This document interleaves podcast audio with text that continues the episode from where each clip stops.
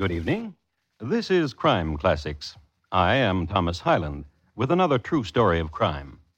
Listen. That's a frigate cutting through the Caribbean. It's just before dawn and cloudless as the sky.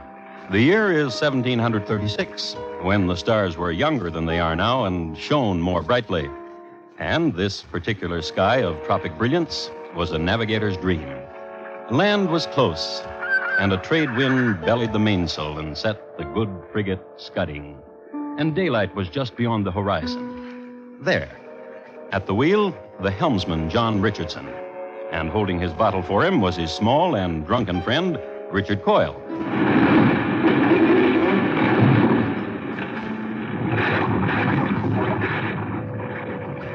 The frigate sank in six minutes and drew sharks. The helmsman and his friend got away, only to commit other nuisances on the seven seas. So tonight, my report to you on Coyle and Richardson, why they hung in a spanking breeze. Crime Classics, a series of true crime stories from the records and newspapers of every land from every time. Your host each week, Mr. Thomas Hyland, connoisseur of crime, student of violence, and teller of murders. Now, once again, Mr. Thomas Hyland.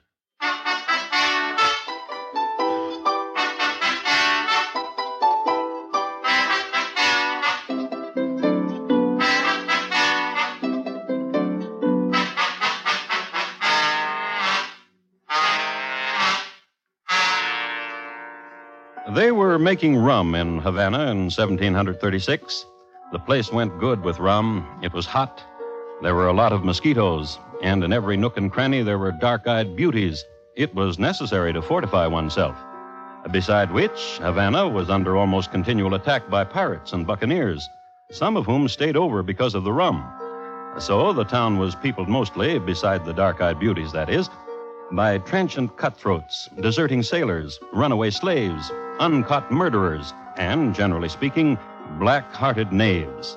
All in all, a populace dedicated to Saturday night. One of the fellows who just had Saturday night and was lying in an alley was a deserting seaman named John Richardson. That's John for you. And here comes Dick. Dick Coyle, a little man who robbed drunken sailors. Here we Such a big one you are, mate. So much of you unconscious. Now let's see what you got in your pockets to make a small one like me more comfortable. Ah, now here's a. Ah, Gotcha, little weasel. let me go! Let me go! Little scurvy. Going through my pockets, were you? How you want it, mate? Knife or just twist your neck? little sparrow. Think I will twist your head clean off. No, mate. No, mate, listen to me. At what? It's an important thing I got to tell you, mate. Ah, I swear. And something to give you, too, mate. Hey, now. Hey, what? ain't you, uh, ain't you I'm John Richardson. What John Richardson? John! Oh, John! Big John! How be you, John? What weaseling you doing, mister, to keep me from killing you? Now, why should you be killing me? For stealing my pockets dry. I was leaning close over you to see if you be Big John Richardson, because I got this for you. What? This watch. This watch I'm holding up for you. Oh. See how it spins, John. See how pretty from a chain. Pretty. Gold. Pretty. And it's yours, Big John Richardson. Take it. Go on. What's the matter? You weren't looking for me to give me a. What? What? There comes a sailor, John. With a sea bag, John. What of it? Who can tell what's in the sea bag? Jewels, maybe, or what can be sold for money. Could you take it from him, John? Give me the watch, you said. You take that sea bag from the sailor boy, and I'll give it to you. You swear? I do, John. Oh, I do.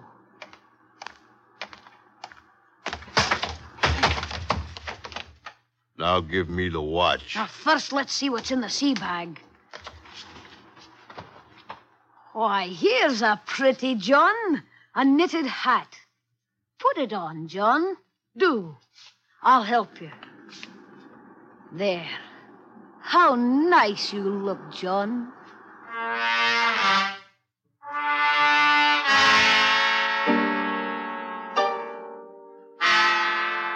And a friendship was born. And all over the Caribbees, people ducked when John Richardson and Dick Coyle came into town. However, there were the unwarned, the unwary. For instance, on a night in Port au Prince, a Lascar off a trader. You can pluck the earring from his ear, John. Get him. Ho, Lascar! Good, John. That's the boy, John. Help yourself. It'll look fine in your ear. Or on a night in Roanoke, just when the colonists were finally going good in there with the Indians.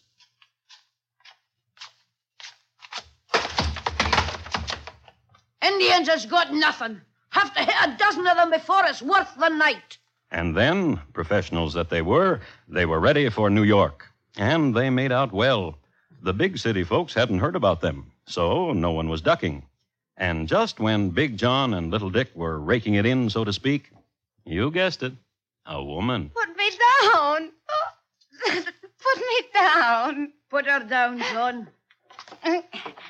He's a strong one, John is, ain't he, Bertha? Oh, yes. John, Aye, would you like to kiss Miss Nolding? aye. He'd like to kiss you. Ah, Go on, Johnny. He's my friend, Johnny is. He's my friend. Dick, uh, Dickie. Kiss her again, John. Kiss her. Now you listen to me, Dickie. Dickie! Now, don't you do it, John. Don't you do nothing to me. I'll leave him be, John. I just want to tell him I'm listening at you, John. I like this one, Dickie. Ah, I like to marry this one. I'll be blowed. I like you too, John. Oh, Oscar! her. Ask her. Uh, you, uh, me, uh, Miss Nolding, my friend would consider it indeed a great honor if you give him your hand in marrying. Oh, I'd love to.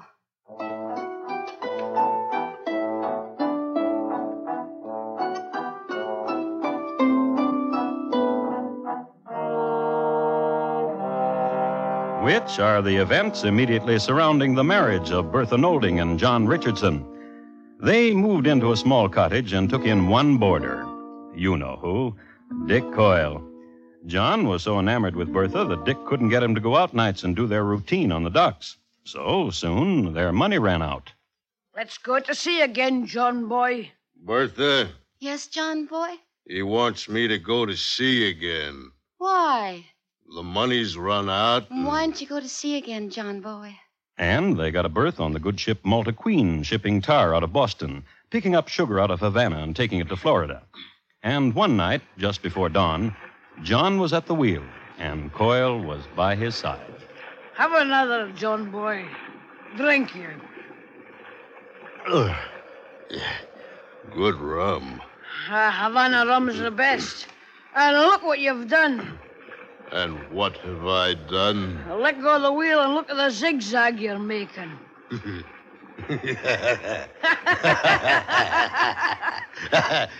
come, wheel. Come to me, wheel. Wheel spin. I'll have you another, John boy. After you, mate. Oh, no, after you. All righty.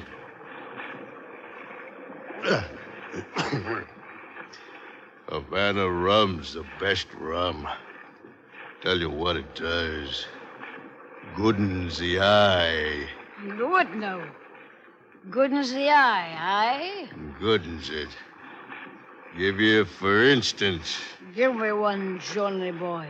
off the bow there. Rocks. The Kiss of Three Sisters rock, they call it.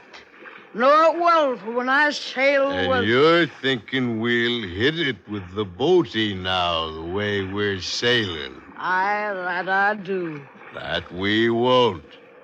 Sharp eyes in me now that the Havana rum's.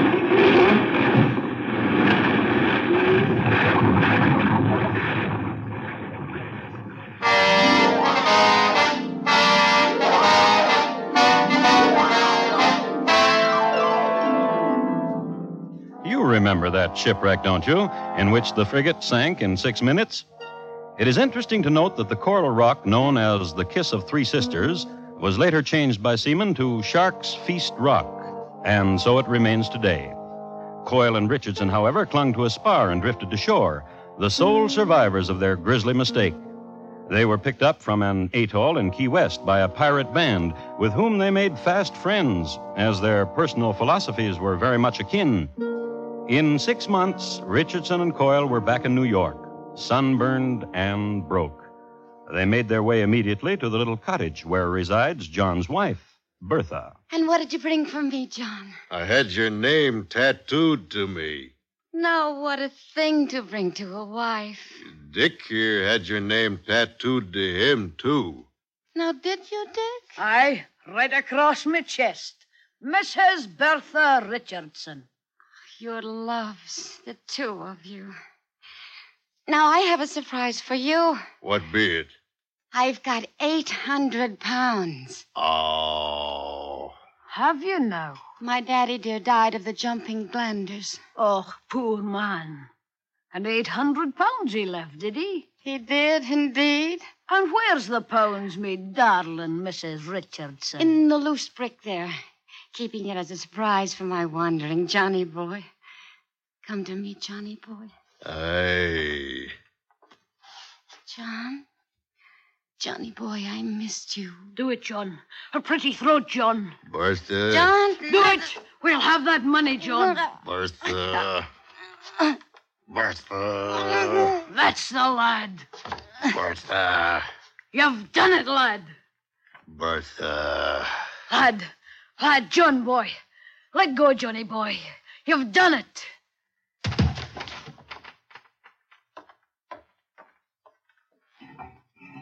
It's here, John. The money's here, just like Bertha said. What a surprise for a homecoming. Good boy.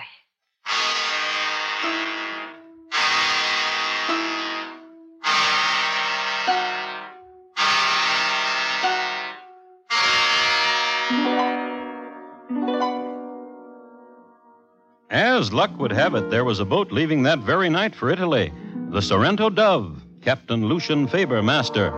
The boys signed on. Three nights at sea, Dick Coyle got the first mate so drunk that all he had to do was lead him by the hand, and. That's how Coyle's friend Richardson got to be first mate.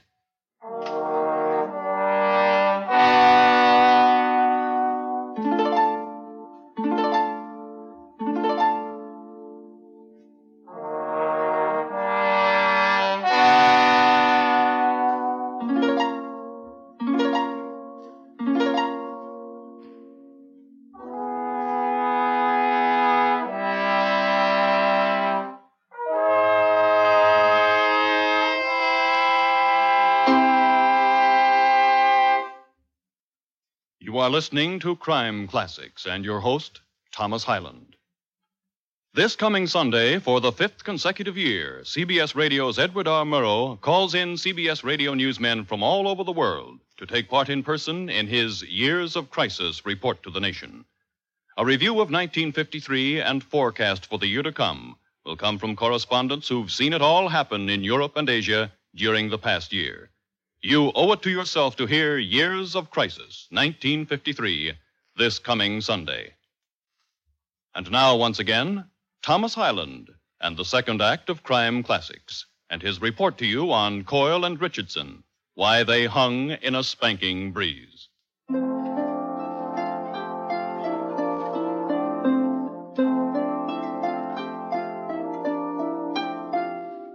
Venice, Italy, in 1737 is where Richardson and Coyle made their next appearance. They were in a gondola being pulled down the Grand Canal, enjoying the sights and the company of Carlotta Faber. And was my husband kind to you? A question asked because Captain Lucian Faber was her husband, and Captain Faber was the master of the vessel that had brought the lads to Venice. I was kind to them.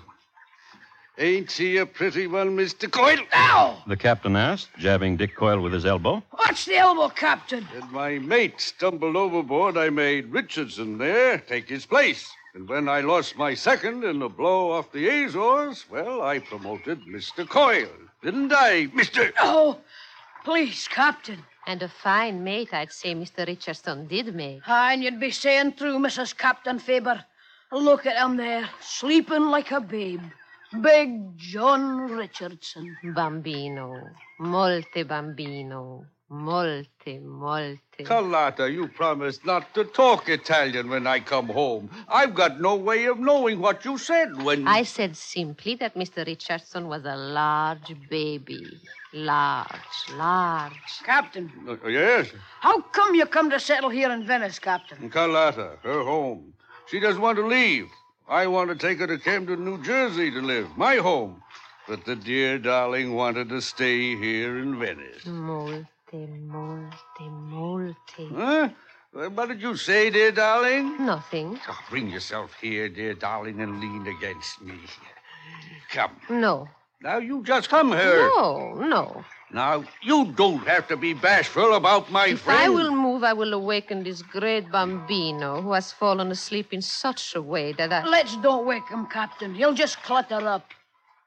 Let's talk about what we started out to talk about. Yes. John and me always wanted to own a ship, Captain. Mm-hmm. What are you humming for, Carlotta, dear darling? I want to hum, that is all. Mm-hmm. Captain, Oh, yes. yeah, Go on, mister. What were you saying? well, John and me always wanted a boat.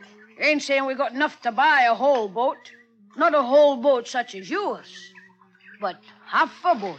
How much you holding, mister? Six hundred pounds? Can't sell you no partnership for so little. Seven, Captain. I'm loading cargo tomorrow for Honduras, mister. Before I get clearing, I'm needing more than seven, mister. Eight, and that's all we got. And uh, that's all I need. We'll draw papers in the morning. Good. Full partners. Full partners. And one of us gets hurt or dead, the share goes to the other. Agreed. John, Johnny boy, wake.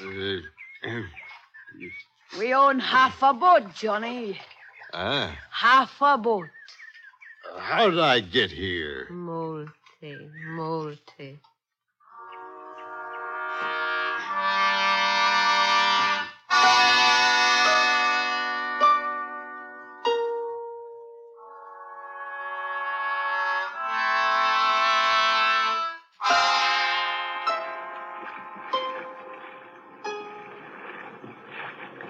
Now mind you, Johnny boy, keep it on course. Aye, Hold the wheel as tight as if it were your own lady. aye. This ain't the Malta Queen to be run up on the rocks, John. This is our own ship.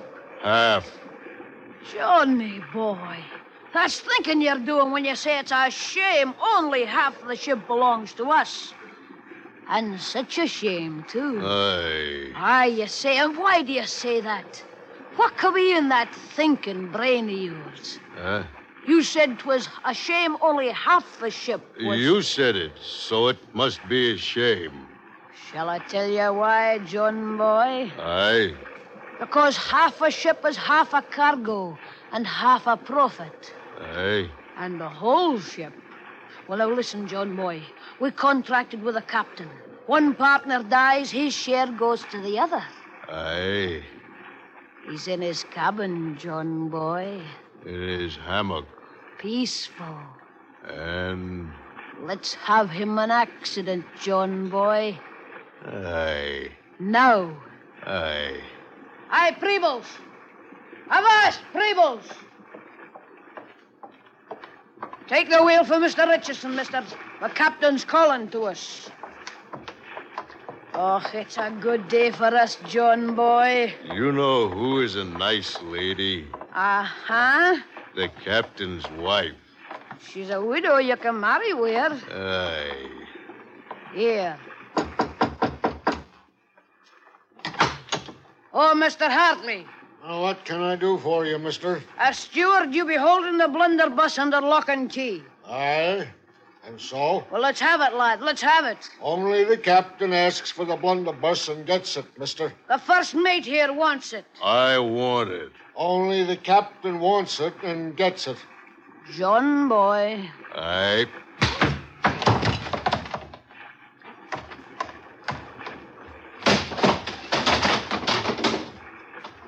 Such a big gun, this blunderbuss. Come along, John.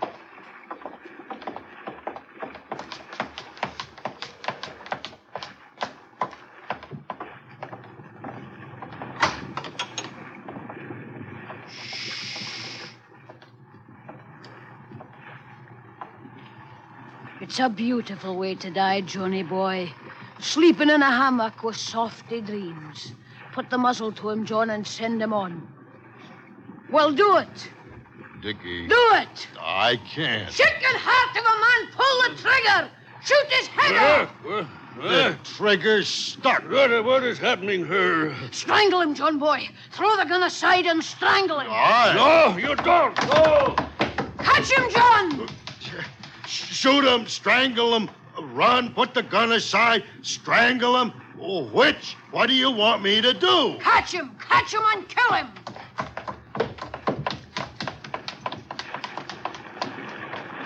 He's climbing the rigging, Dickie. Well, let him climb. We'll shoot him down from there like a nesting bird. Hey there, Captain. You know what's going to happen to you, don't you? Mean man, you'll sail to the death of all of us. Get the trigger fixed, John boy. Aye. Aye, aye.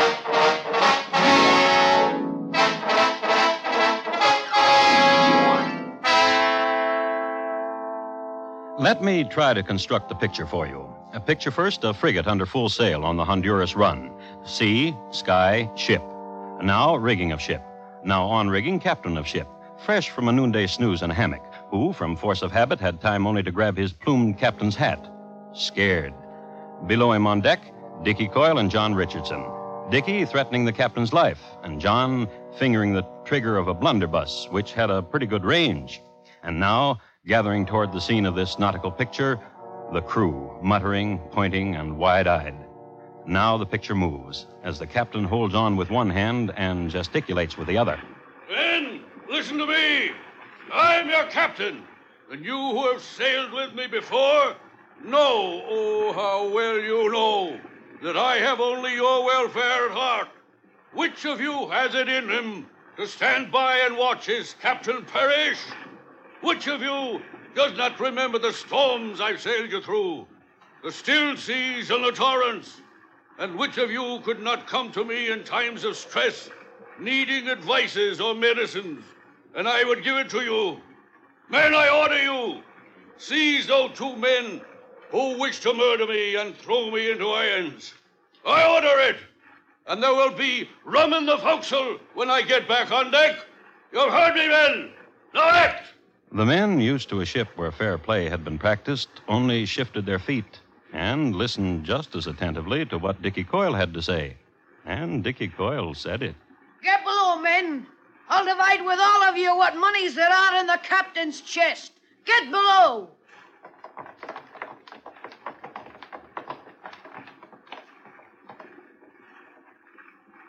How's the trigger, John boy? Fixed.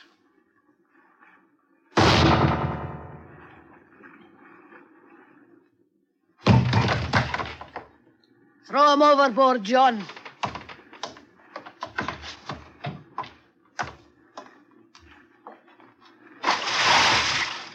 Now turn the boat around, John boy, and let's go back to Venice.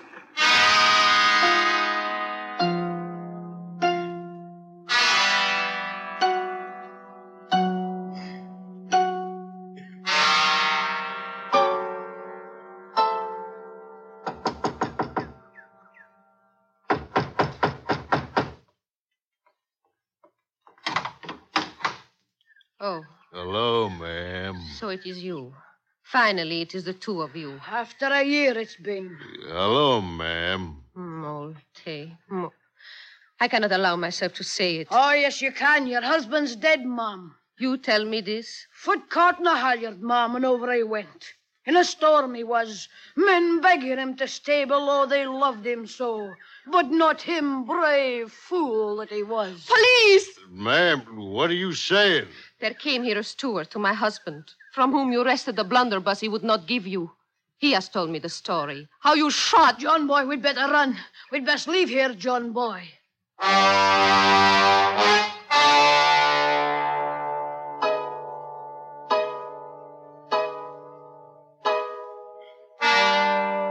I'd like to read a translation from a Venetian chronicle of the time.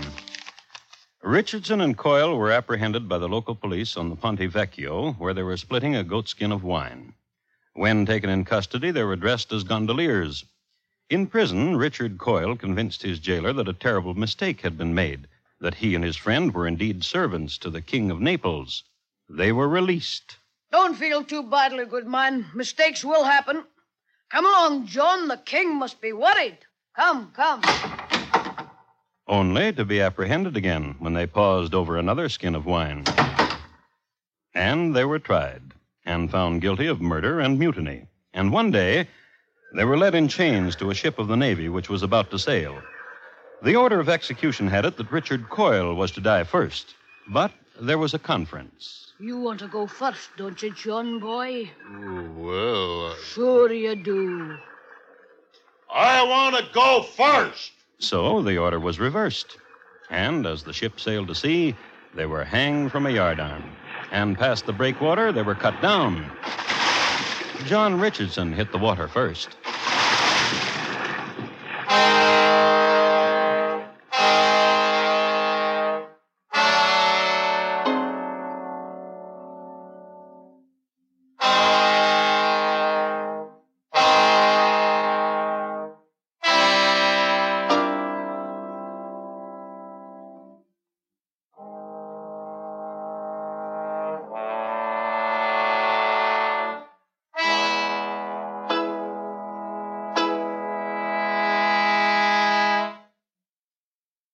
In just a moment, Thomas Hyland will tell you about next week's crime classic. Coyle and Richardson, tonight's crime classic, was adapted from the original court reports and newspaper accounts by Morton Fine and David Friedkin. The music was composed by Bernard Herrmann and conducted by Lud Gluskin. And the program is produced and directed by Elliott Lewis. Thomas Hyland is portrayed on radio by Lou Merrill. In tonight's story, Walter Tetley was heard as Coyle and Clayton Post as Richardson.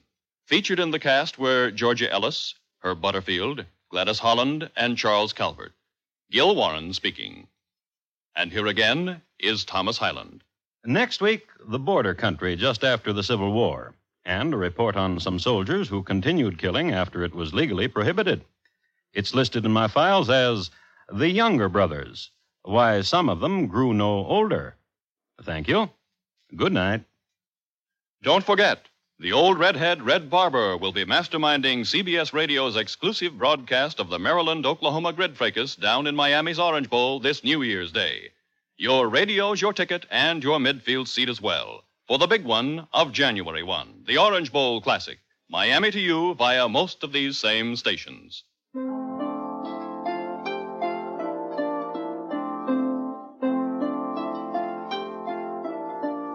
Thursday night, Marlene Dietrich stars in Time for Love on the CBS Radio Network.